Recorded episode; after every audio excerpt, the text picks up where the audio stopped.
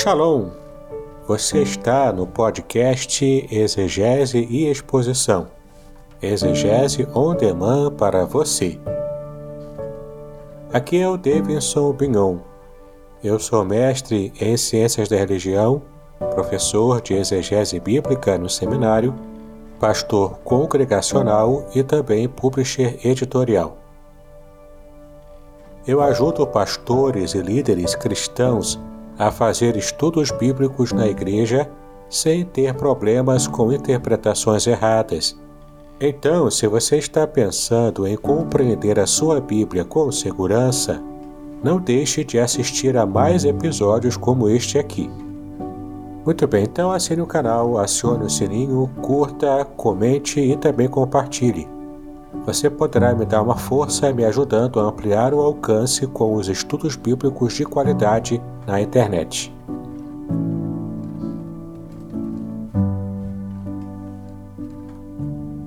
Bom dia, meus queridos. Estamos já começando nossa Escola Bíblica Dominical. Hoje vamos estudar o livro de Números. Vamos ainda pedir ao Senhor, que nos abençoe com a sua palavra, que será ainda estudada agora. Pai, nós te louvamos por estarmos aqui na tua presença mais uma vez. Pedimos a tua graça, a tua bênção, Senhor, para o estudo que faremos agora. Que o livro de Números possa nos trazer grandes conhecimentos que possam trazer enlevo também para a nossa vida espiritual. Então, trata conosco ainda nessa manhã. Nós pedimos estas bênçãos em nome de Jesus, hoje para todos sempre. Amém e amém. Amém, queridos. Deus nos abençoe. Nós vamos estar estudando hoje o livro de Números. Você daqui a pouco vai ver aqui no Data Show aqui a tela. E também lá no final, eu vou pedir ajuda para o nosso irmão Bruno, para que esteja vendo a questão das perguntas e respostas, caso haja, Caso haja perguntas e respostas. Muito bem. Então, a mensagem de Números para hoje, que é o nosso conteúdo de panorama e análise, seguindo em nossa proposta, em nosso projeto de falar de modo panorâmico de todos os livros da Bíblia, e o quanto isso tem trazido de bênção para a vida de cada um de nós. Então, em hebraico, o livro de Números chama-se Bemidbar. Bemidbar, em hebraico, que significa no deserto. Ou seja, são as primeiras palavras que aparecem aqui no livro de Números, como de fato, em Números capítulo 1, versículo 1, nós podemos ler. Falou mais o Senhor a Moisés no deserto de Sinai, no deserto. Daí que veio o título em hebraico do livro. Na tenda da congregação, no primeiro dia do segundo mês, no segundo ano da sua saída da terra do Egito, dizendo. Aí então Deus começa a falar com o seu povo. Então, Bemidbar é o nome do livro, significa no deserto. E aqui vem um detalhe já interessante. Eu acho que é interessante pelo menos, Em nossa cultura, até mesmo por causa da própria Bíblia, nós sempre temos aquela imagem de que o deserto é sempre algo ruim, algo apenas ruim, Então, falamos em nossa cultura, estou enfrentando um deserto agora, coisa e tal, por quê? Porque isso para a gente está sempre associado, essa imagem do deserto, como algo ruim, como algo desolador, algo que não tem, não tem vida, enfim, não tem nada de bom. Mas, na verdade, a palavra Bemidbar, deserto, Midbar, ele vem de uma outra palavra hebraica também, que é a palavra davar. A palavra davar significa falar, é o verbo falar. Ou seja, na cultura judaica antiga, é no deserto que a pessoa silencia todas as vozes da sua cabeça, silencia as vozes internas, as vozes externas também, e a pessoa para no deserto, onde não há nada, e só consegue ouvir a voz de Deus. Entendeu? Então, na cultura judaica, o deserto é onde você para tudo para ouvir a voz de Deus. Por isso que o Espírito Santo, lá em Mateus 4, no começo do ministério de Cristo, após o seu batismo, ele leva Jesus ao deserto da Judeia, para que ele fosse provado naquela situação de deserto. Porque ali Jesus estaria pronto, como ser humano pronto para ouvir a voz do Pai, né? Era essa a ideia também. Então, em hebraico, números, o nome dele é Bemidbar, né? Que vem de Midbar, que é deserto, em hebraico. O nome números veio do grego, veio da Septuaginta, que foi a primeira versão da Bíblia, na versão do Antigo Testamento, do hebraico para o grego. Em Septuaginta, nós temos o título números, pois há dois censos registrados no texto de números, né? Existem de fato dois censos, que é a contagem da população, né? Temos no começo, assim que Israel venceu os egípcios, passando pelo Mar Vermelho a pés enxuto, então Deus mandou com que se fizesse o censo para saber quantas pessoas tinham ali, quantos judeus tinha, quantos estrangeiros também atrelados ao povo de Israel, quantas pessoas tinham, portanto, ali, para saber o total. E lá no final, depois de uma série de intemperanças no meio do caminho, no deserto, andando, né, em volta do deserto, Deus manda fazer lá no final outro censo, para ver quantas pessoas sobraram daquelas que estavam inicialmente, né? É interessante, se você teve a curiosidade de ler o livro de Números durante a semana em casa, eu consegui fazer a leitura, você percebe o quanto o Números tem preocupação com a organização, separação, organização, tudo, né, bem divididinho, bem certinho, cada clã com as suas funções específicas, inclusive na tribo de Levi, que ficou separada, né, para poder cuidar do tabernáculo e das coisas do futuro templo mais tarde, a gente percebe também o quanto Deus teve até preocupação com isso. Em cada família da tribo de Levi ficaria responsável por um serviço específico no tabernáculo.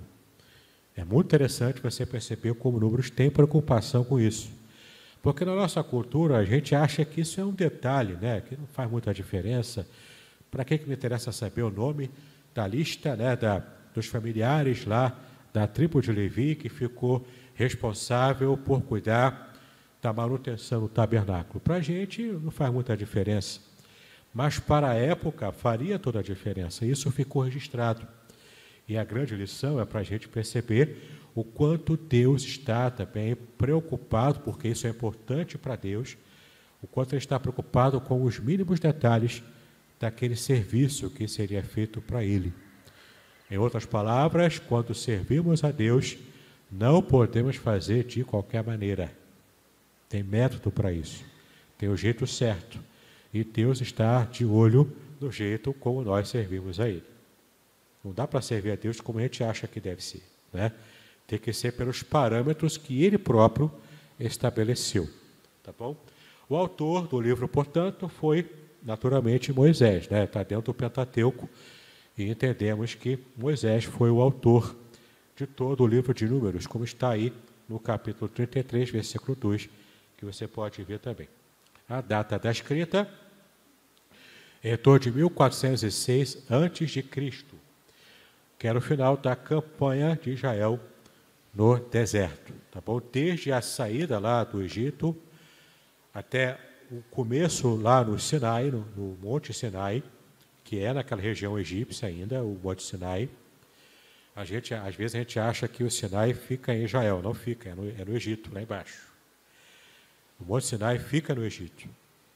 Então, a gente vai ver um mapinha aqui depois, e depois então a gente percebe o quanto Deus foi guiando o povo ao longo, né, daquele processo no próprio deserto, saindo do Egito e subindo para Canaã. O tempo da ação, como você pode ver aí, o tempo da ação.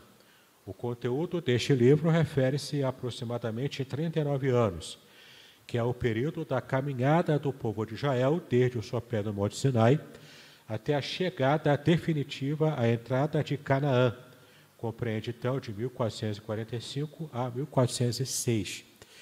39 anos de peregrinação no deserto. Se não fosse esse castigo que Deus deu à nação, de caminharem 40 anos no deserto, eles levariam, se fosse direto, levariam cerca de 2 meses de lá do Egito até Canaã. Entendeu? Por que eu sei disso? Porque foi o tempo que Josué e Caleb, que inclusive Números descreve, né, os espias, indo, os 10 espias indo, subindo, né, primeiro, para ver como é que estava a situação lá em Canaã, levaram 40 dias para subir. Aí, 40 dias é um mês e 10 dias, né, em nosso calendário. Aí você, extrapolando um pouquinho, porque era multidão de milhares de pessoas, levaram mais tempo. 2 meses era o tempo que o povo levaria, aproximadamente, para ir direto do Egito, do Sinai, até Cades-Barnea, Moabe ali, que a gente vai ver no mapinha depois, próximo a Canaã, no limite de Canaã. Mas então o que aconteceu? Porque levaram 39 anos, 40 anos arredondando, né? Que aí você vê o modo como Deus até pune, às vezes, com uma espécie de, entre aspas, senso de humor, né? A gente vai ver mais à frente, né? Os espias voltaram, depois de 40 dias, trouxeram um relatório negativo, apenas Josué e Caleb trouxeram um relatório positivo de Canaã, como de fato era a terra boa, que mana leite e mel. E então, diante de tanta murmuração do povo, Deus falou, vocês não gostaram da terra, então vocês levariam 40 dias para chegar lá, agora vão levar 40 anos.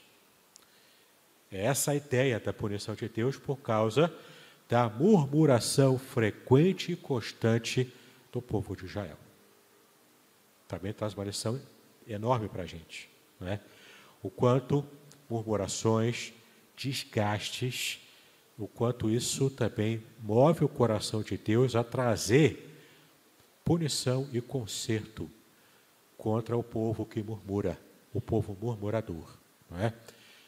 A palavra de Deus, inclusive, diz que o pecado da murmuração é equiparado ao pecado da idolatria. A rebeldia e a murmuração, ela é equiparada ao pecado de idolatria. E vocês percebam como Deus lidou com a idolatria de Israel. Como ele pegou pesado com Israel, não é? Mas vamos seguir aqui. Estou pulando etapas aqui. Vamos seguir, né? O versículo-chave de Números. Estas são as jornadas dos filhos de Israel que saíram da terra do Egito, segundo os seus exércitos, pela mão de Moisés e Arão, tá bom? Números 33, versículo 1, que é o texto como está aí, né? Bom, temos aqui agora o tema do livro de Números. Qual é o tema? A palavra-chave ali é peregrinação, não é? Temos estudado aqui que cada livro da Bíblia tem uma palavra-chave. Em Números é peregrinação. Enquanto o povo esteve parado aos pés do Sinai, recebendo as leis, isso durou 11 meses, né, se passaram, que vai desde Êxodo 20, no final lá de Êxodo, até todo o livro de Levítico, que nós estudamos na semana passada. Então, esse tempo foi de 11 meses.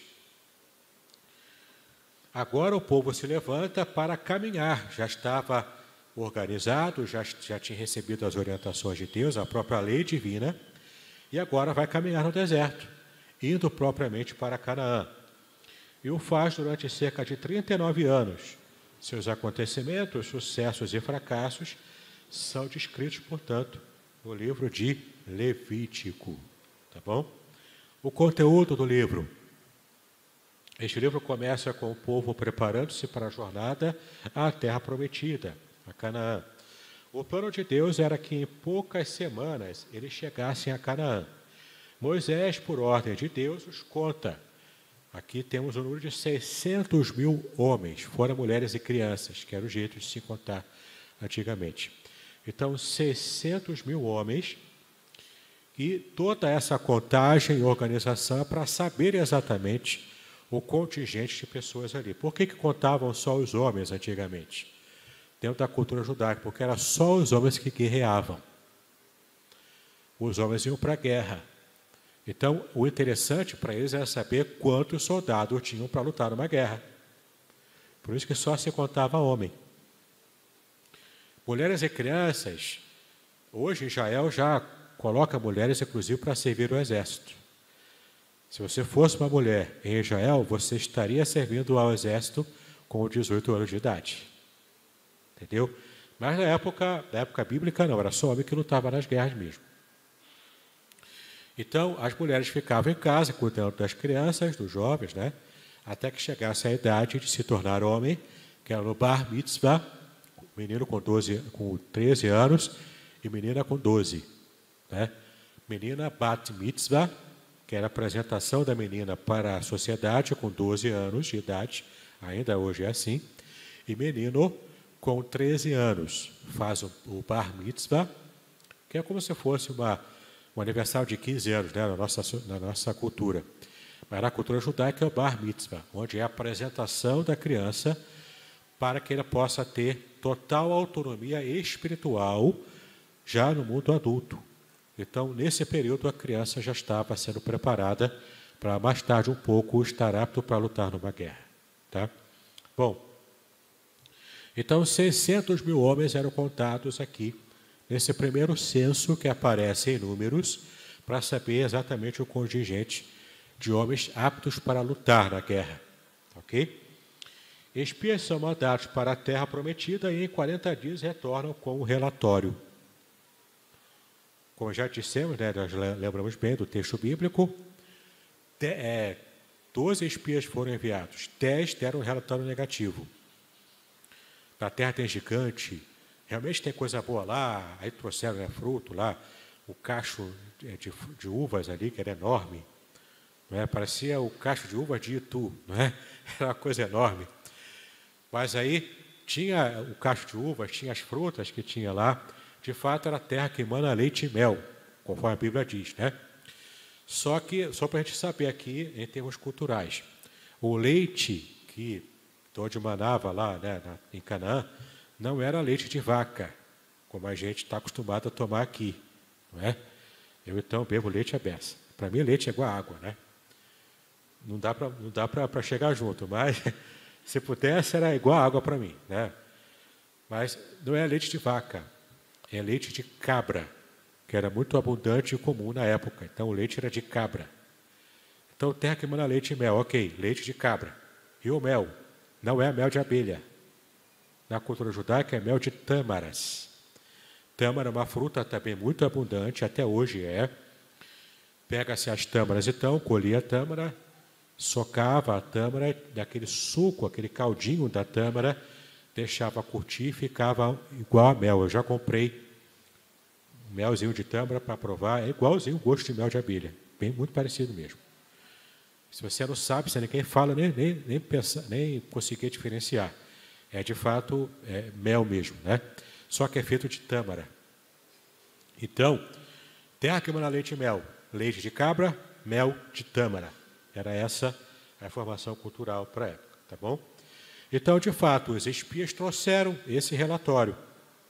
Os 10 falando, dando ênfase ao povo que morava lá, que era um povo que eles diziam que era gigante. Aí, quando fala em povo gigante, a gente acha que é aquele gigante pim-pau-pau-pu, né? Do João e o pé de feijão. O gigante com o tamanho de um prédio. Não é assim. Por que eles falavam que era gigante? Ele se sentiu assim. Por quê? Porque o povo judeu, de um modo geral, ele é de baixa estatura. De média para baixa estatura. Então, qualquer cara que chegasse lá com 2 metros de altura, para eles era gigante. Entendeu? Na perspectiva do judeu, que era de estatura mediana para baixa, qualquer pessoa com 2 metros de altura era considerado gigante. E ainda mais os povos bárbaros, né, que eram fortes, né, porque eram brutos, coisa e tal. Então, isso trouxe esse tipo de medo, medo precoce ao coração desses 10 espias que não tiveram fé. Por que isso é importante? E quando você lê o livro de Números, você percebe o quanto Deus levava a ferro e fogo nesse tipo de falta de fé. Pegava pesado, né? Ah, alguém tinha falta de fé perante Deus, Deus mata logo, manda matar, não é? Por que isso? Por que essa forma, né, tão incisiva de lidar com a nação? E a gente hoje não está acostumado com isso, né? Quantos episódios de falta de fé, de murmuração você teve na sua vida? Quantas? Se Deus fosse agir hoje como ele agia lá em Números, a gente estava ferrado. Ninguém ia estar aqui vivo para contar a história, não é? Quantos episódios de falta de fé, de murmuração? Por que Deus não faz mais assim hoje? Porque nós não testemunhamos o que Israel testemunhou no passado. Deus meteu a mão na história assim, ó, direto, para libertar o povo da escravidão. Eles não tinham o direito de duvidar, não tinham. Depois do que aquela geração viu, não tinham o direito de duvidar. E há um princípio bíblico: a quem muito é dado, muito lhe é cobrado. Entendeu? Pro povo nerd aí, né? O povo do Homem-Aranha aí, né? A filosofia do Homem-Aranha. Com grandes poderes vem grandes responsabilidades, né? É mais ou menos a mesma ideia, entendeu? A quem muito é dado, muito lhe é cobrado. Então, o povo não tinha o direito, grava isso, o povo lá de Israel, na época da libertação do Egito, não tinha, aquela geração não tinha o direito de duvidar e nem de murmurar.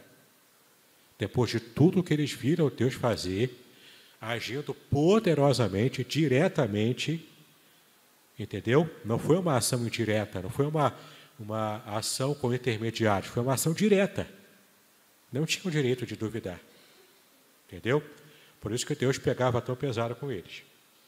Bom, o povo então se esqueceu do poder e cuidado de Deus, não deu ouvidos a Caleb e Josué, que deram um relatório positivo, não é? E então murmuraram contra Deus, porque o povo murmurou. Então, isso começa uma série de intempéries que Deus estava levando para o povo por causa desses episódios de murmuração. E Deus levou isso muito a sério, porque, de fato, Deus agiu, né, quebrando os protocolos naturais que ele próprio criou, agindo poderosamente, milagrosamente, naquela situação da libertação de Israel. Como castigo, então, Deus os fez peregrinar, né? Já estou na próxima tela aqui. Como castigo, Deus os fez peregrinar em torno de Cades-Barnea, por mais de 40 anos, caminhando sem chegar a lugar nenhum, caminhando em voltas, assim, ó. Caminhando em voltas, né? Parece até aquele meme do John Travolta, né? Assim, olhando assim, né, para lá, para cá, parece aquilo. Caminhando em volta, não sabendo para onde ia. Até que aquela geração adulta, toda aquela geração incrédula, morresse, e os seus filhos, ou seja, a próxima geração, entrasse na posse da terra de Canaã. Então, um novo censo foi feito, e manteve-se então o número de 600.000 homens também nesse novo censo. Ou seja, a geração inteira morreu, a nova geração estava agora com o protagonismo, né, de fato chegar na terra de Canaã. Mas o interessante que o livro de Números revela é que o número permaneceu o mesmo. Nem aumentou e nem diminuiu. Ou seja, na época, um exército numeroso era preponderante para a vitória numa guerra. E guerras aconteciam todo dia, praticamente. Então era muito importante que houvesse um exército numeroso para lutar, e era garantia da própria subsistência de um povo.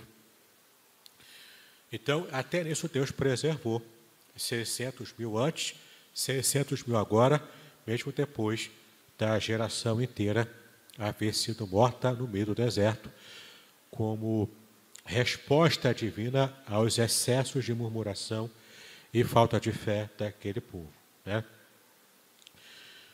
Os censos, então, deixa eu ver aqui, os censos são mais do que lições de ordem e disciplina de Deus.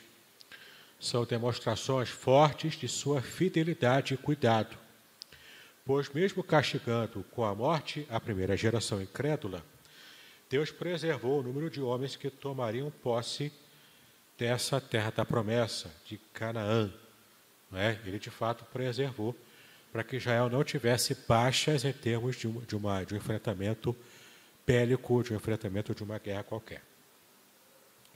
No próximo slide aí você vê, Números é um livro de peregrinação, de números, né, que são os censos, mas é também um livro de murmuração, de murmurações e rebeliões, e como Deus tratou com cada uma delas de modo incisivo.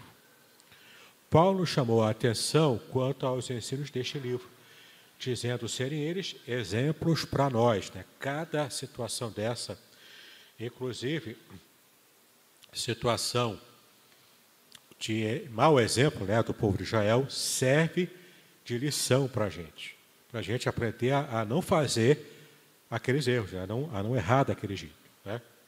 Divisão do livro. A primeira parte do livro vai do Sinai. Eu coloquei uma imagem aqui do Monte Sinai, lá próximo ao Egito, na parte lá do sul, né, naquela parte. A gente vai ver um mapinha já daqui a pouco. Então, aqui você tem uma imagem aproximada do que provavelmente tenha sido o Monte Sinai. Ele ainda hoje existe, claro, sendo mesmo esse aí o Monte Sinai, que Moisés recebeu as leis e tudo mais, né? Sendo ele mesmo. Tem, inclusive, mosteiros católicos ali em cima, perto do monte. Quem vai para Israel consegue fazer uma viagem turística guiada e chega até o cume do Monte Sinai, né? Lá no YouTube tem vídeos sobre esse tipo de viagem. Então, eles partem do Sinai, começa ali o trajeto de Números, dos capítulos 1 até o capítulo 10, versículo 10. E nesse período foi a preparação para a saída do Egito. Houve um censo, purificação e consagração. Aqui, 20 dias foram gastos para poder se organizar ali no sopé do Monte Sinai. O próximo trajeto vai do Sinai até Cades-Barnea.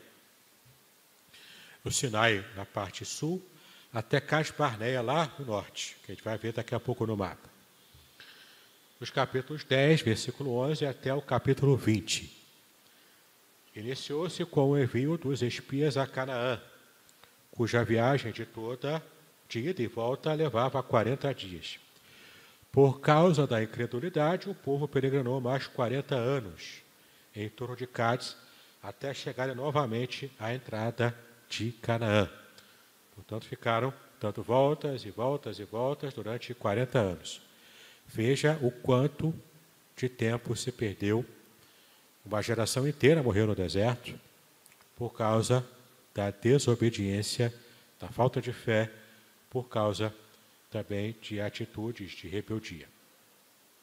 Depois de Cádiz, lá no extremo norte, para Moabe, mas assim à direita e ao norte ainda, nos capítulos 21 a 36.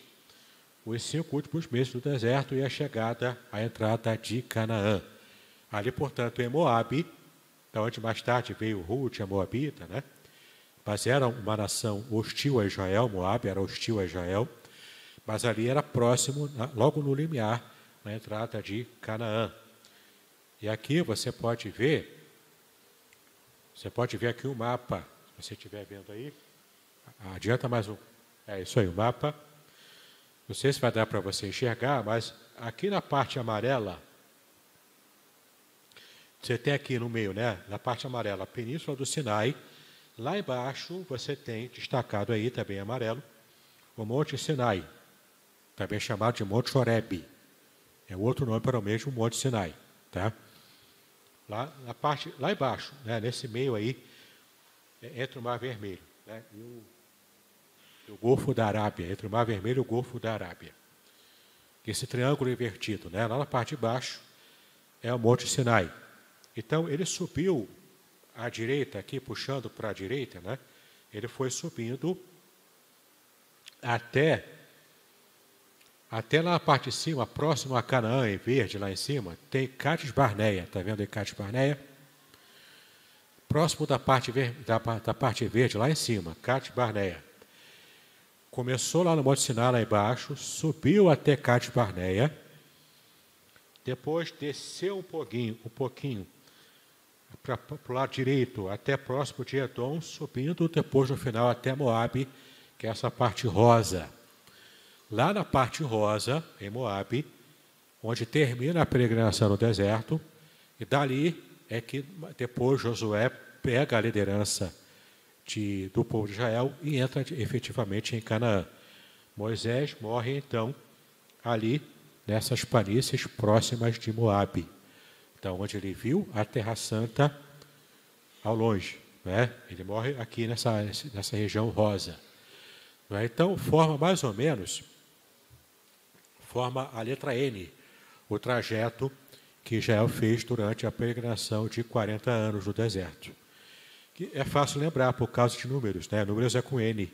Então, o desenho aqui no trajeto é como se fosse a letra N, tá bom? Muito bem, vamos aqui para o esboço do livro agora. Esboço do livro, né? Do capítulo 1 até o capítulo 4. Censo e organização. Capítulos 5 a 10, purificação e consagração. 11 e 12, sedição e murmuração. 13, os espias. Capítulo 14, incredulidade e castigo. Capítulo 15, novas leis. Capítulo 16, rebelião. Vai contando aí o número de rebeliões que tem aqui. Capítulo 17, a vara de Arão floresce. Isso aqui tem um detalhe interessante aqui também. Ele é tipo de Cristo. Capítulo 18 a 19, ordenanças. Capítulo 20, o pecado de Moisés. Capítulo 21, a serpente de bronze, que também tem um detalhe interessante aqui. Sempre me intrigou, por que serpente? Tanta coisa, né? Tanto animal, logo serpente, você vai ver o porquê. De 22 a 24, Balaão. Outro detalhe também interessante aqui. Capítulo 25, Finéias e apostasia. De 26 a 32, nomeações e distribuição. Capítulo 33, sumário da viagem. É um resumo, né? De toda a viagem. 34 a 36, outras leis. Tá bom? Podcast Exegese e Exposição. Exegese on demand para você.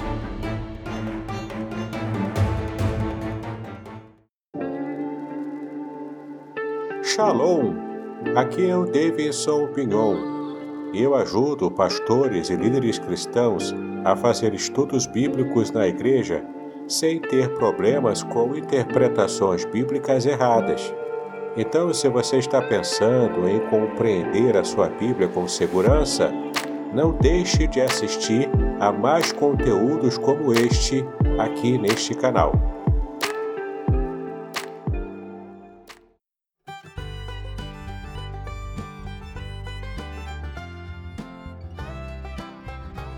Shalom! Este é o testemunho do professor Samuel Monteiro do site Hebraico Pro. Ele recebeu o livro Revelações Originais do Salmo 23 e fala aqui sobre as impressões que ele teve sobre o livro quando ele recebeu. Confira aqui. Mas, gente, pode comprar, tá? Sem medo de ser feliz. Ficou muito legal mesmo. Aqui embaixo tem o link para você comprar a versão digital. Mas se bem que, olha, gente, o livro tá tão da hora que eu recomendo você comprar a versão impressa, tá? Ele é muito legal, né? Porque por ele ser bem bonito mesmo, né? De material, assim, de bastante qualidade, né? O papel, né? E esse papel aqui é uma coisa de louco, eu nunca vi isso aqui, gente. O papel é macio, tá? Só você segurando pra você entender. Nunca vi um negócio desse. O papel por dentro também, de qualidade também. Então é um livro assim bem legal para você dar de presentes também, né? Tão bonito que tá, né? Eu já tinha visto no digital, né? Digital tá bonito, né? Mas impresso é outra coisa, né? E aí no impresso você vê o material também, né? Que foi impresso, né? Foi impressão de qualidade, tá? Tá tudo assim de muita qualidade, gente. Da hora, né? Aqui, ó. Agora chegamos à segunda parte do nosso estudo, que é a parte da análise. E aqui que vem, vai entrar alguns detalhes que eu acho interessante passar para vocês. Vamos lá. Logo no primeiro versículo de Números, você percebe aí o modo como Deus falava com Moisés. Deus escolheu um local específico para isso, que era uma tenda móvel chamada de tenda do encontro. Ou, na sua versão, não sei como é que está, mas provavelmente também possa ser a tenda da congregação, tenda da revelação também. Algumas versões da Bíblia trazem essas formas de se referir a essa tenda. Era uma tenda específica que Deus estabeleceu para Moisés construir uma pequena tenda, e dali Deus se revelaria a ele e a quem Deus chamasse para conversar. Tá? Então, em hebraico, literalmente, o nome é Yohel Moed. Yohel é Ohel Moed. Por que eu estou falando isso? Porque é interessante você perceber que a palavra Ohel é tenda, uma tenda móvel, desmontável. Você monta e desmonta, né? Para uma situação de peregrinação. Porque nesses 40 anos eles não ficaram parados como estavam antes. Eles se movimentaram no deserto. E quando parava por um tempo, montava a tenda para Deus falar com eles. Tá? Então, o Ohel é isso, é tenda móvel. E por que Moed? Moed, em hebraico, significa encontro. Uma reunião, um encontro. Essa tenda do encontro, ela mais tarde foi ampliada e se tornou o que nós conhecemos como tabernáculo. Mas antes de existir o tabernáculo, era nessa pequena tenda que Deus se revelava para Moisés. E o texto também diz que Deus falava com Moisés tete a tete. Deus não usava de intermediários para falar com Moisés. Na verdade, Moisés é que era o intermediário entre Deus e o povo. Moisés é também a figura de sacerdote. Porque o sacerdote é aquele que intermedia o povo perante Deus. E o profeta intermedia Deus perante os homens. Entendeu? O sacerdote leva a petição do povo para Deus atender ou não. Ele representa o povo diante de Deus. E o profeta representa Deus diante do povo.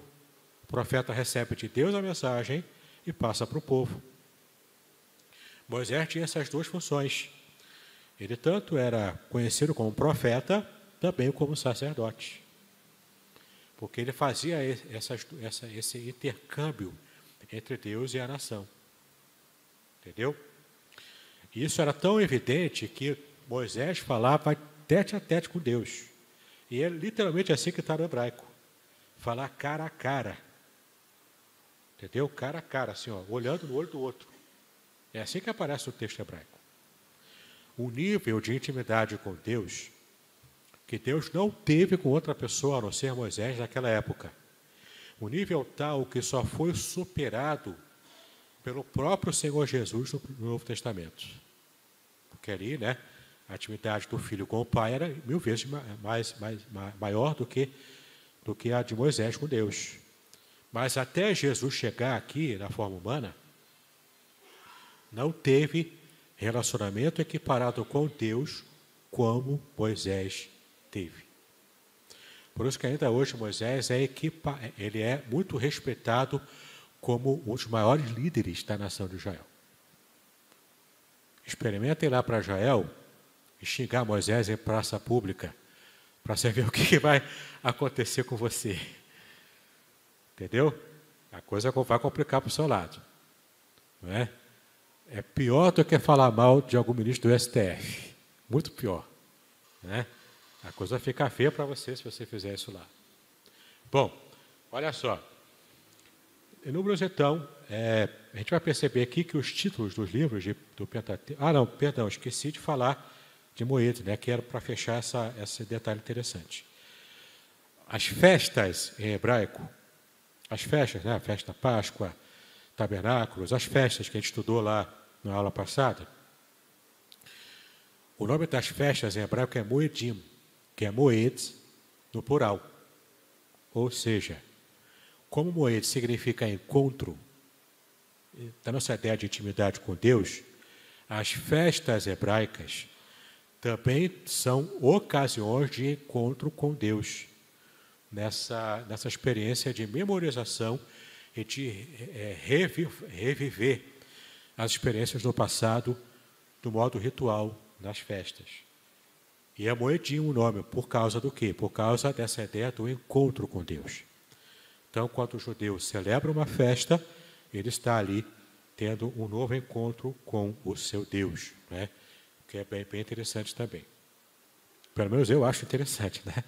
Não sei os demais irmãos. Bom, seguindo aqui, os títulos dos livros do Pentateuco, muitos nos ajudam a lembrar do seu conteúdo. Números é um livro de peregrinação e o povo aqui está sempre em movimento, ao contrário de Levítico, onde o povo está fixo em um só local. Mas é, sobretudo, um livro de números, pois aí temos aqui algumas motivações, porque o livro, na Septuaginta, recebeu esse nome, esse título, né? Porque há dois censos realizados, um no início da caminhada, em Números 1, e outro no final, 40 anos depois, no capítulo 26. Também há marcante preocupação estatística e anotações numéricas. Se você for ler o livro de Números, você vai ver essa preocupação com detalhes da organização, de quantas pessoas tinha esse censo, né, que está permeando todo o livro de Números. A palavra número também aparece cerca de 125 vezes em todo o livro. Deus também os guiava e cuidava com todo o amor e poder durante essa peregrinação no deserto, ainda que o povo estivesse em situação de punição, né, dada por Deus por causa dos seus pecados. De dia, eles eram guiados por uma nuvem, e à noite por uma coluna de fogo. Então, de dia, uma nuvem passava por cima durante o povo ia andando. Por quê? Essa nuvem servia tanto para guiar o povo, para saber para qual direção ir, no meio do deserto, quanto também servia para amenizar o calor escaldante. Porque no deserto, você sabe, é pior do que no Rio de Janeiro, em pleno verão, né? É calor de 40, 50 graus, é mais ou menos isso. Então, a céu aberto no deserto, porque não tinha onde você alcançar sombra, era só areia, pedra, não é? Os desertos de Israel são compostos mais de pedra do que propriamente de areia. Mas ainda assim, são campos e campos daquelas pedras, aquela cor branca que chega a doer o olho quando você anda do sol escaldante. A nuvem, portanto, serviu para amenizar o calor, inclusive aquele brilho, né, pesado do deserto branco, que podia até cegar alguém. Servia para isso, para amenizar. E à noite, a coluna de fogo para iluminar e também para proteger o povo de ataques de animais da floresta, animais do deserto, animais que atacavam as pessoas, inclusive cobras. Por isso que cobra, a serpente foi colocada aqui, que as serpentes são abundantes nos desertos lá de Israel. Então, a coluna de fogo também servia à noite para esquentar o povo do frio exorbitante lá de Israel. Durante o dia, era um calor insuportável no deserto. E por causa da falta de umidade, que é um clima muito seco, acontece esse fenômeno para qualquer lugar de ambiente seco. Frio, um frio enorme à noite, tá? E um calor enorme durante o dia. Essas temperaturas, né, bastante elevadas, acontece por causa do clima seco. Então, a nuvem durante o dia para amenizar, calor, amenizar o sol escaldante, e a coluna de fogo à noite para iluminar, proteger os animais e também esquentar no frio, o frio enorme do deserto, tá bom? Bom, é como está aqui, né? De dia eram guiados por uma nuvem e à noite por uma coluna de fogo, não sabiam para onde ir e nem por onde eles iriam. Apenas seguiam a nuvem, onde ela parava, eles também paravam, como está aí no capítulo 9 de Números, né? O deserto durante o dia os submetia a sol e calor escaldantes, durante a noite a um frio insuportável. A nuvem e o fogo eram, portanto, mais do que sinalizadores, eram também cuidado, aconchego e proteção. Seus calçados nunca se gastavam e as suas roupas não envelheciam. Claro, Deus também providenciou, no meio do deserto, andando por 40 anos, onde eles arrumariam roupas novas, onde arrumariam sandálias novas para proteger os pés daquele sol terrível do deserto. Deus entrou com providência, entendeu? Não é como a gente, né, que vai para um bazar, que vai para uma loja, né, gasta o dinheirão por mês com roupa, né? Não tinha como fazer isso antigamente, certo? E Deus teve que fazer milagre aí nessa situação. O maná caía do céu diariamente, com porção suficiente para um dia apenas. Maná em hebraico significa o que é isso? O que é isso? Que coisa é essa? Né? Que troço esquisito é esse? É isso que significa maná. É isso que significa. Né? E de fato, para eles era diferente, era algo inusitado, mas foi como Deus providenciou também comida no meio do deserto por onde andavam. Então, saiu lá de uma região para outra, caía maná na região que eles estavam. Percebe o milagre? Aí o povo fica fazendo reportagem aí de Discovery Channel, de Story Channel, né? Tentando dar explicação natural, física, para os milagres. Não tem explicação, gente. Por mais que, tudo bem, Deus pode ter usado um vento forte lá para abrir o mar, ok. Mas o que te explica que o vento forte, a ponto de abrir o mar, não te roubou ninguém que estava passando no meio do mar? O que te explica que Deus só providenciou o maná para cair onde o povo estava naquele momento? É milagre, não tem para onde correr. Eu parei de ver esses documentários do Story Channel, porque eles têm o poder de tirar a fé das pessoas. Para de ver isso. Leia a Bíblia, é muito melhor. Melhor do que ver a novela da Record. É ler a Bíblia. Melhor do que ver Story Channel. É ler a Bíblia. Estuda a Bíblia, cara. Entendeu? É muito melhor. Certo? Bom, o maná caía todo dia, mesmo no sábado. No sábado caía a porção dobrada, que era para o povo aprender essa palavra-chave. Que é a palavra, inclusive, que eu usei no meu livro do Salmo 23, porque é o que de fato demonstra ali a dependência total de Deus. Nós não somos independentes. Por mais que a gente ache, né, que eu tenho muita condição de me virar sozinho, eu consigo me virar. Não consegue, nenhum ser humano consegue. Nós somos totalmente dependentes de Deus. Isso o Números ensina a gente, o Salmo 23 também ensina a gente, tá? Total dependência de Deus. Bom, eles estavam no deserto, sem estradas, sem parâmetros, sem fonte de água, né? Sem armazéns, e no dia a dia, passo a passo, eram guardados e guiados por Deus. Uma lição cotidiana de confiança, suficiência, entrega e descanso na presença de Deus. O povo, contudo, resmungou e se rebelou. É igual a ser madruga, né? Catou só arranjando os dentes. Eles eram assim. Só viviam arranjando os dentes. Pegando boné, jogando e pisando em cima. Né? Igualzinho a ser madruga. Por que eles faziam isso? A incredulidade E a falta de confiança em Deus, mesmo depois de tudo que eles viram Deus fazer lá, libertando com a mão forte lá do Egito. É até uma coisa lógica. Por que Deus meteu a mão forte para livrar a gente, fez tudo isso e a gente viu? Ninguém contou para a gente viu. Por que ele fez isso para depois deixar a gente morrer aqui no deserto? Não faz sentido. Demonstração de que eles ainda estavam com o Egito dentro deles, na mente e no coração. Porque, de fato, na relação com os deuses egípcios, que eram falsos, eles ficavam na mão o tempo todo. O Egito dependia do rio Nilo para ter água. Não tem outra fonte de mar a não ser o rio Nilo. Se o rio secasse, o Egito morria de fome, de sede.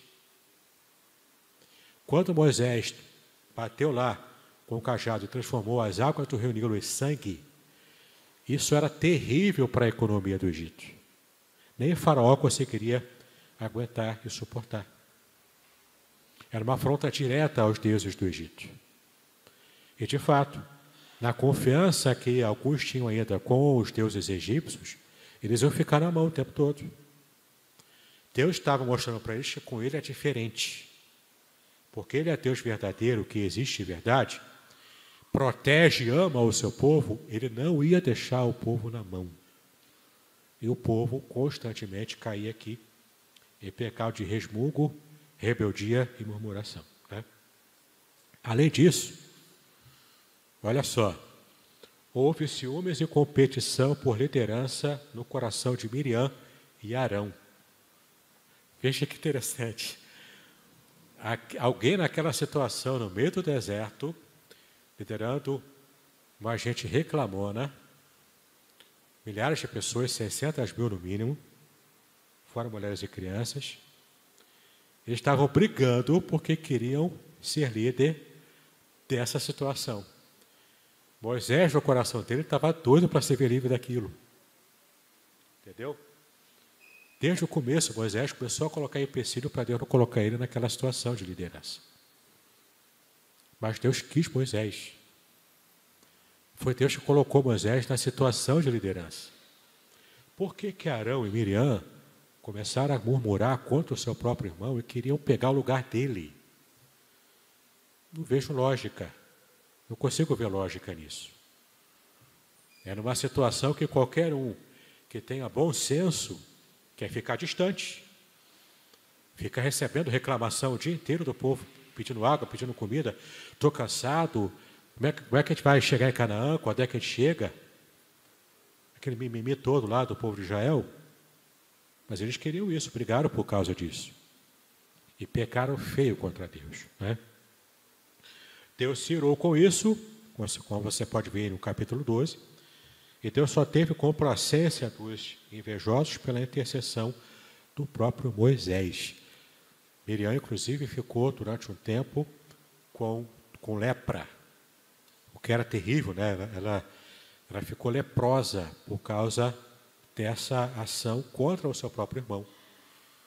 Você vê, né, que Moisés estava recebendo pressão de todos os lados, mas Deus o chamou, Deus o confirmou. E Deus estava dando força para ele. Ainda que até mesmo os seus irmãos não estivessem dando total apoio para ele. Mas Deus meteu a mão também de novo, né? E fez com que eles pagassem e recebessem uma lição. E onde que Deus falou com eles? Na tenda do encontro. Deus chegou assim, ó, vem cá Moisés, vem cá Arão, vem cá Miriam. Vamos discutir a nossa relação aqui, na tenda do encontro. Olha a DR aí, né? Uma DR feita no meio do deserto. Entendeu? Próximo aí. Não, já tinha virado aqui, né? Moisés não entrou na terra prometida porque, em sua ira contra o povo, que murmurava mais uma vez, desobedeceu a Deus. Moisés também errou, ele não era perfeito, né? Ele também errou aqui. Ele feriu a rocha pela segunda vez, quando apenas deveria falar com ela. para que então a água pudesse jorrar. Na primeira vez, Deus mandou ferir a rocha. Êxodo 17, você vai ver isso. Agora, devia apenas falar para a rocha, mas Moisés, desgastado e aborrecido, desobedeceu e deu outro golpe na rocha. Não era para ter dado. Por que isso? Por causa de um tipo que a rocha ali se referia a Cristo. A rocha era um tipo de Cristo, ela apontava para Cristo mais à frente, que só deveria ser ferido uma única vez na cruz do Calvário, né, para poder trazer a água da vida para nós. Deus, então, puniu Moisés porque ele desobedeceu.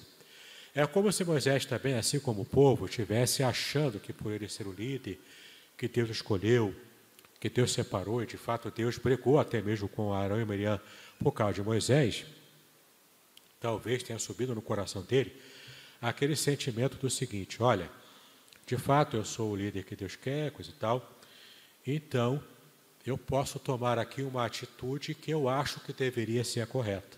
Ele ficou tão irado, tão irritado com as reclamações do povo, que ele bateu na rocha lá sem que Deus tenha dado ordem para ele.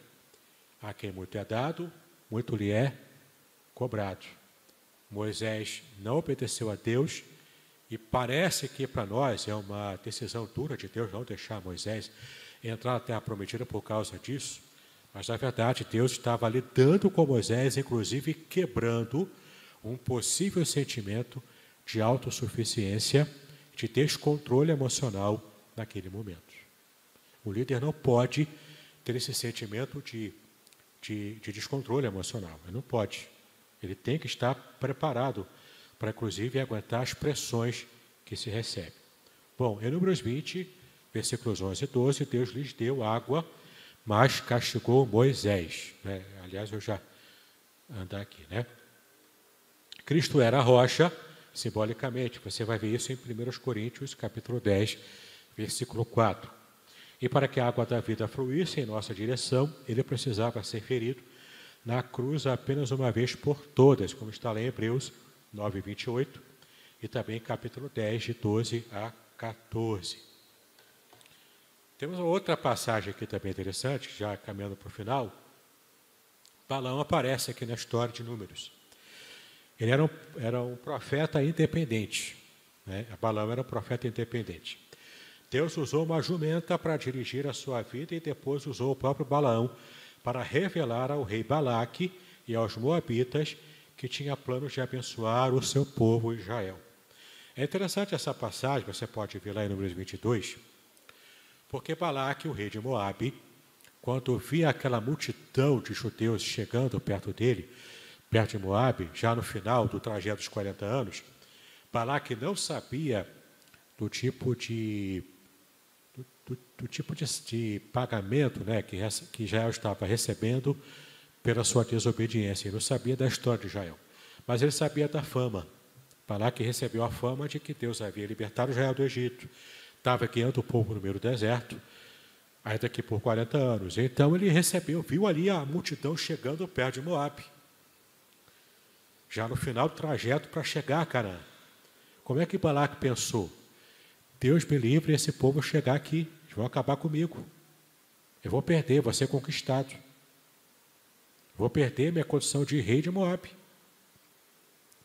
Bom, tem um profeta independente que, se eu pagar, ele vai profetizar.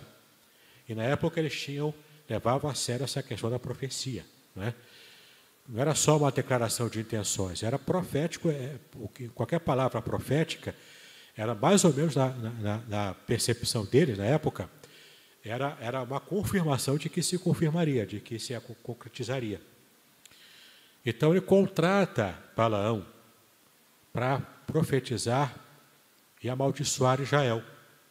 Do tipo assim: se Balaão profetizar e amaldiçoar Israel, eles vão ficar fracos, Deus vai deixar de abençoar a eles, e então eu vou ter condições de resistir quando chegarem aqui em Moabe.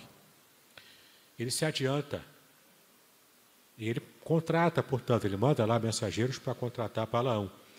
Só que Balaão era um profeta que tinha alguma relação com Deus, mas era um profeta meio distante, né? O profeta não era aquela brastempa de profeta, né? Então, o que Balaão fez? Ele foi consultar a Deus. Ele recebia dinheiro para se manter e profetizar a pedido do freguês. Mas ele foi consultar a Deus aqui. Algum nível de temor a Deus ele ainda tinha. E o que acontece? Deus fala para ele, não amaldiçoa, porque eu estou abençoando esse povo é meu.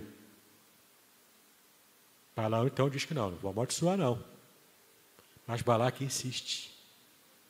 Manda novamente pessoas até mais importantes no seu reino para tentar convencer Balaão, dando até mais dinheiro para ele. Um tipo de oferta irrecusável. Balaão ainda assim diz, não, Deus não mandou eu amaldiçoar. Mas então o que Balaão faz? Beleza, mas eu vou lá tentar conversar com Balaque. Ele começa então a viajar lá para Moabe. No meio do caminho, uma passagem belíssima no capítulo 22. O anjo do Senhor aparece perante ele, que estava montado em cima da sua jumenta. Ele não vê o anjo. A expressão em hebraico é Malach Yahweh. O anjo de Yahweh, o anjo de Yahvé, o anjo do Deus Todo-Poderoso. E era uma referência, muito provavelmente era uma referência ao Cristo antes de tomar a forma humana. Como Cristo se revelava no Antigo Testamento. Ele aparecia como um anjo do Senhor. Então aparece ali a figura do anjo do Senhor com uma espada enorme na mão. A jumenta teve olhos para ver, mas o profeta Balaão não teve. Ela se assusta, ela para, está atalada lá no meio do caminho, porque ela tinha um anjo lá impedindo o caminho dela. Balaão não vê, começa a bater na jumentinha, tadinha. Começa a bater nela. Então, quando ele vê, quando a jumenta começa a apanhar, o anjo permite que a jumenta fale. Imagina o susto que aquele homem levou. Quando a jumenta fala para ele, está batendo por quê? Não dá para andar, olha o anjo ali na frente, né? Não dá para seguir. E então ele vê o que estava acontecendo. Entendeu? Quantas vezes Deus quer usar uma jumenta para poder falar com a gente? Porque a gente se acha tão próximo de Deus, né? Ah, porque eu oro, leio a Bíblia, eu vou para a igreja, bato meu cartão lá, o pastor Eduardo sabe que eu estou aqui. Não é? Eu obedeço direitinho, faço tudo o que preciso fazer ali nos meus trabalhos, eu sou um dirigente do coral, eu faço tudo bonitinho. Comando figurino. Mas proximidade com Deus, às vezes, não tem nada a ver com operosidade no meio da igreja. Proximidade com Deus tem a ver com relacionamento com Ele. Assim como também os doutores da lei lá na época do nascimento de Cristo não prestaram atenção às profecias do nascimento de Cristo. Vieram os magos do Oriente, que eram pessoas pagãs, mas que perceberam o que os doutores da lei não perceberam quando Cristo nasceu com aquela estrela do Oriente parada ali, na estrebaria onde ele estava. Então, nós não podemos nos arrogar aos nossos títulos, às nossas posições da igreja. Isso nem sempre traduz proximidade com Deus, né? Como aconteceu aqui também, com Balaão, né? O Novo Testamento nos admoesta quanto ao cuidado, quanto ao chamado pecado de Balaão, o qual seduziu o povo de Deus com lascívia e prostituição também. Porque, de fato, Balaão esteve nessa situação de mais tarde, Balaão também, mesmo sabendo que Deus queria abençoar aquele povo, ele não pôde abençoar, não pôde amaldiçoar, mas ele usa as mulheres moabitas para fazer o povo cair, né? E o quanto isso também desagradou o coração de Deus, tá bom? Muito bem, então aí as referências, a Bíblia Sagrada e o livro do Ângelo Gagliardi Júnior, que foram as nossas referências para a aula de hoje. Agora, se o Bruno estiver aí acordado ainda, Bruno, está acordado, rapaz? Levanta aí, rapaz, fica no prumo aí. Então, ele vai estar levando o microfone para alguém que queira fazer pergunta. Se você estiver nos assistindo pela internet também, se inscreva com a pergunta aí no chat que você quiser fazer, e alguém vai me trazer aqui para a gente poder responder, dentro do possível. Aqui o presbítero Áureo, Bruno já está chegando com o microfone aí. Diga. Para tentar esclarecer uma coisa que eu acho que quase todo mundo acha que sabe, é quanto ao maná. O maná, ele era uma matéria-prima para a feitura de algum outro alimento, ele era uma ave específica. É uma pergunta. Já para aproveitar, a segunda pergunta, quando o povo sai do Egito, está mais ao norte, ele desce indo para o Monte Sinai, vai mais para o sul. E dali vão fazer a caminhada até Moabe. Para cima. Para Cades-Barnea, depois Moabe. Isso. Aí, então, a questão é desse tempo da saída do Egito ali, quando a gente lê a Escritura, parece que foi rápido, logo estavam no Monte Sinai. E quanto tempo que se deu isso, né? Porque eles desceram bastante. E quando fala Canaã, que já está lá em cima, Canaã não é essa terra toda, porque eles já estavam dentro do território de Israel. Não fala mais não, senão são três perguntas. Vou ver se eu consigo lembrar. Vamos lá. A primeira pergunta foi o maná. O maná era uma espécie de semente que caía abundantemente na região onde Israel estava. Eles colhiam aquela semente, moíam, trituravam, como se fosse a farinha, né, que eles faziam, né, aquela farinha de trigo, né? Eles trituravam o maná e faziam bolos com esse maná. Tanto que o gosto, eles diziam que era um gosto parecido com bolos de mel, porque era um bolo adocicado, né, que era feito com aquela farinha feita do maná. A segunda pergunta é quanto tempo levou, não é isso? Lá da abertura do Mar Vermelho no Egito ainda, até descer. E não sei exatamente quanto tempo levou, isso não me recordo agora. Mas não foi muito tempo não, tá? Porque naquele trajeto, o que realmente levou tempo foi toda aquela situação dramática do exército do Egito chegando, se aproximando, o povo lá parado por causa do mar. Deus falou, não fique parado, mas diga para o povo que marcha, abre o Mar Vermelho. Quando eles passam, geralmente é naquele triângulo, né, que a gente viu no mapa, de cabeça para baixo, foi na parte de cima dessa ponta aqui, do lado esquerdo, é que houve a travessia do Mar Vermelho. Então eles desceram, depois que atravessaram aqui, desceram até aqui no Monte Sinai, onde Deus estava guiando eles. Acredito eu, salvo o melhor juízo, que tenha levado coisa de um mês para poder descer até o Monte Sinai e dali parar, montar as barracas de cada um, né, e também montar a barraca do encontro para conversar com Deus ali. E ali no Sinai, ó, que Deus deu a lei e se revelou mesmo para Israel. A terceira e última pergunta, qual foi?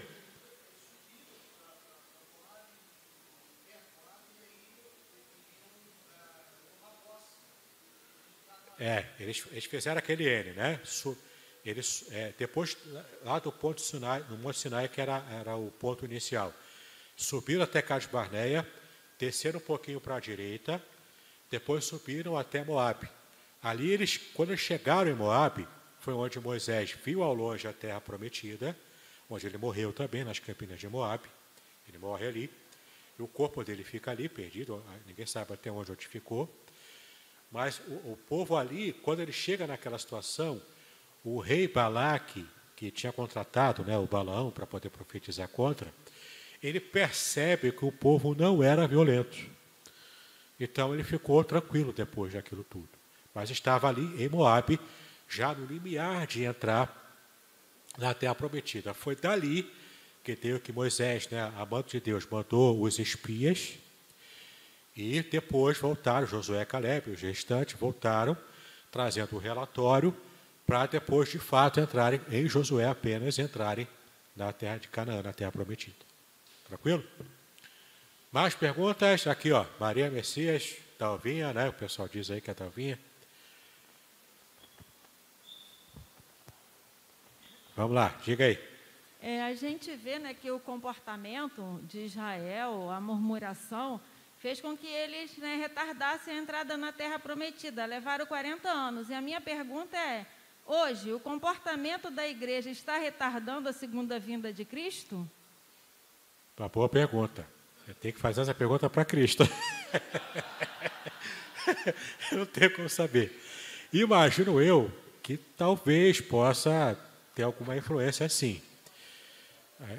A igreja, assim como Israel, né, foi alijado de certas ações divinas no passado por causa da sua rebeldia, talvez, né, até o coronavírus também pode ser uma espécie de resposta divina a uma humanidade que aumenta a sua incredulidade cada vez mais, né, e a igreja não tem sido assim, um sal da terra muito salgado, né, para de fato temperar o mundo, né? De repente a gente está falando de alguma coisa, mas eu quero saber se Jesus está demorando a voltar por nossa causa, tem que perguntar para ele, né? Realmente não sei. Mais alguma pergunta? Eu. Oi, diga aí. Davi. Pastor, na verdade é mais um comentário, uma observação que eu faço. Uma observação? E aí aí o senhor me corrige aí, porque eu sou gafanhoto, né? Eu acho interessante porque a gente costuma enfatizar bastante a questão da misericórdia de Deus ter um efeito geracional, né? É uma misericórdia que foi alcançando gerações. E a gente olha, geração, e a gente é até hoje descendência de Abraão. A gente é fruto da promessa que Deus fez a Abraão. Até hoje. Deus nunca abandonou Israel. Isso é maravilhoso. Mas aí é interessante observar nessa questão dos 40 anos de que a justiça de Deus também é eterna, também tem esse efeito geracional. Porque eu fico imaginando, é o castigo que Deus deu àquele povo. Mas e os filhos desse povo que nasceu lá dentro do deserto, depois de 10, 15, 20 anos, é como se eles nascessem, o que está acontecendo? Já nasceu sendo parte do castigo, da justiça de Deus. E ainda nessa questão, a gente percebe o quanto que a justiça e a misericórdia de Deus sempre andam juntos, porque a gente percebe que até durante o castigo, Deus tem misericórdia, porque até durante esse momento houve, né, os cuidados com as vestes, né, com a saúde, com a comida e enfim, com todo o resto. Então, é uma observação que eu faço, algo que eu acho muito interessante de se notar. Até legal também essa palavra sua, que me fez lembrar de um detalhe que eu queria falar e acabei esquecendo. Vou falar agora. No episódio das serpentes do deserto, por que Deus levantou a serpente? Não tinha um animalzinho melhor, né, para botar lá? Tinha um cordeirinho para colocar lá com serpente, né? E a serpente que estava ali como uma situação de salvação para quem foi picado pela serpente do deserto. Como eu já falei aqui, serpentes no meio do deserto são muito comuns. Serpentes venenosas, né? Claro.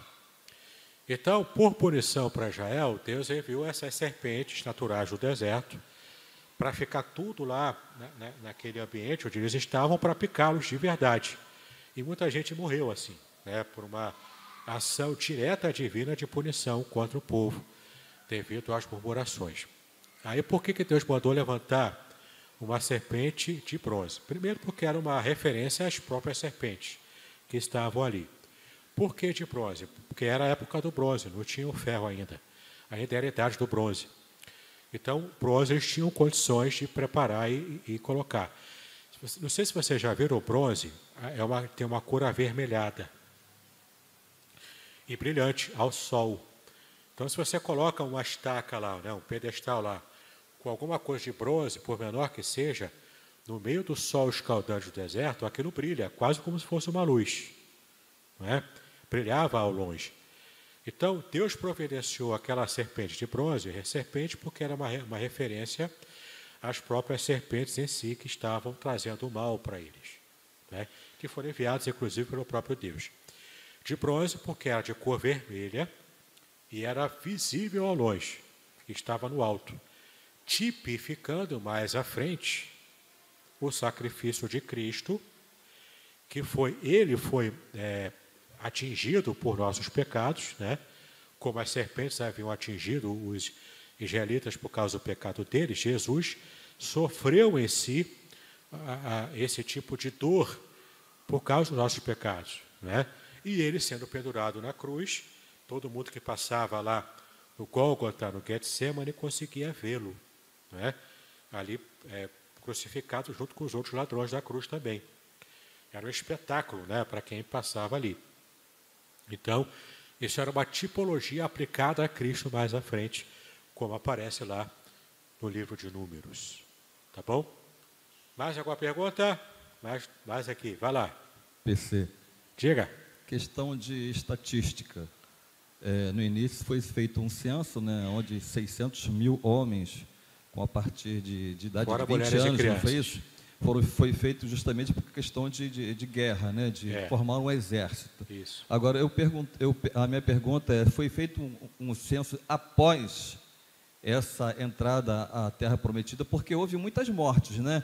A gente se fala muito na desobediência de Moisés com relação ao tocar e não falar a rocha, mas teve o pecado também de um dos chefes da tribo, né, que Deus falava que nas batalhas não poderiam pegar despojos, e houve isso que, eu não lembro o chefe da tribo no momento, que ele esconde uma capa, né, de um rei em sua tenda, e toda a sua família foi exterminada. Então, muitos que vieram do Egito não acompanharam esse procedimento, essa caminhada até Canaã, porque muitos morreram, né? A geração morreu. Nessa geração aí só fala em Josué e Caleb, que foram os líderes da época.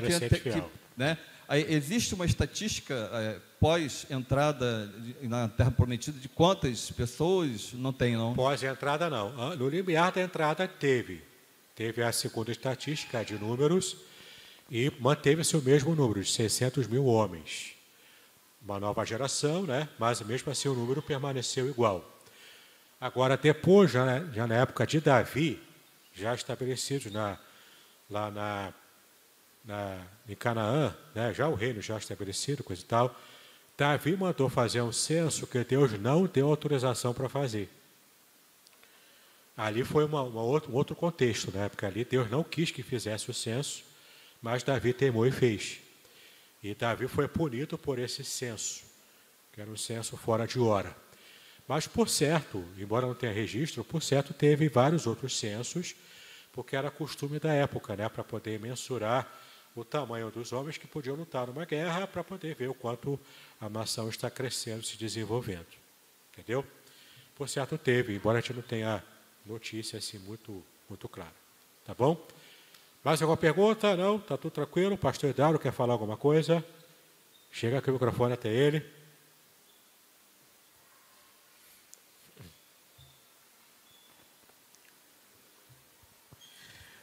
O pastor Davidson, não é nem uma pergunta, é um comentário, até pegando ali o gancho da Alvinha, né? A gente não sabe, como o irmão colocou, a questão da relação da igreja hoje, né? Se os vacilos da igreja hoje retardam o retorno do Senhor. Isso, de fato, é uma pergunta que somente ele seria capaz de responder.